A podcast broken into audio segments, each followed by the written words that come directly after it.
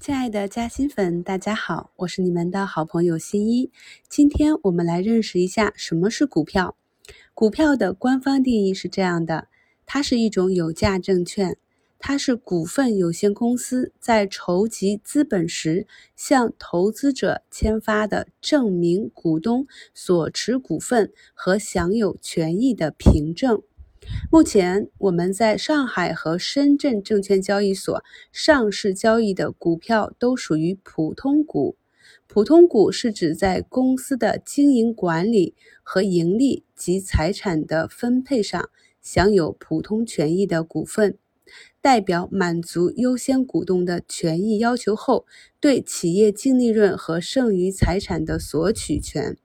它是构成股份公司资本的基础。是股票的一种形式，也是发行量最大、最重要的股票。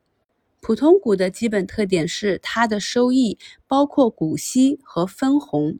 不是在购买时约定，而是事后根据股票发行公司的经营业绩来确定的。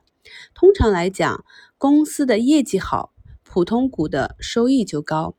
但是经营业绩差的话，普通股的收益就低。那 A 股呢，几乎没有什么太多的做空机制，所以投资者买入股票都是希望股价能够上涨，所以我们买入业绩向好的公司股票，才更有机会获得股价上涨、股息分红等投资回报。这也是为什么在股票投资中，我们常说业绩为王。